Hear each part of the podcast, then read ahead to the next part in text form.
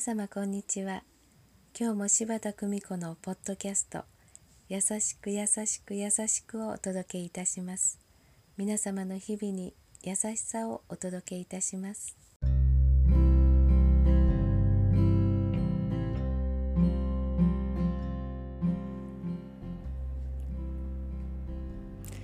見取り師柴田久美子でございます。日本見取り師会のスタッフさんに優しいと感じたことは何ですか？と聞きました。すると彼女はこう答えました。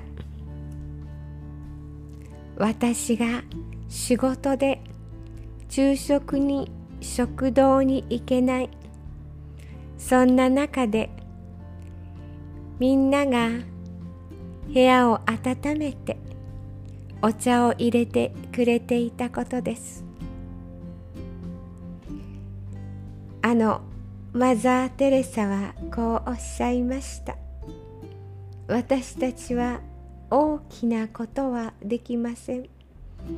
でも私たちは小さなことを大きな愛を持ってって行うことができますと。若いスタッフは一杯のお茶に愛を込めた。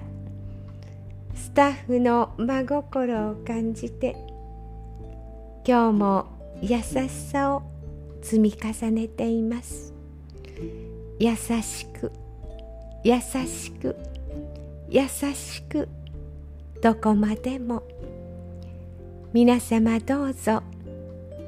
輝く時間の中でお過ごしくださいませ。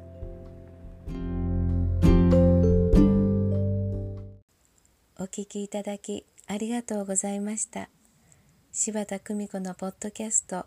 ぜひ次回もお楽しみに。